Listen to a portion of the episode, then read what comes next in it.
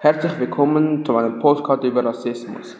Ich hatte in der Schule drei verschiedene Varianten, die ich auswählen konnte und ich habe mich für die Variante 2 entschieden. Dort geht es um Rassismus, also eigene Meinung dazu und was ich, äh, wie ich protestieren würde. Ich als schwarzer Mann hoffe, dass ich nicht nach meiner Hautfarbe verurteilt werde, sondern durch meine Rechte und Geschehen.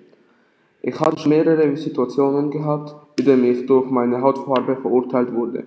Und das, das kann ich niemandem wünschen oder hoffen, dass ihm das passiert. Heutzutage sind die Menschen rassistisch, weil man sagt, dass die dunkelhäutigen Menschen gefährlich wären oder kriminell.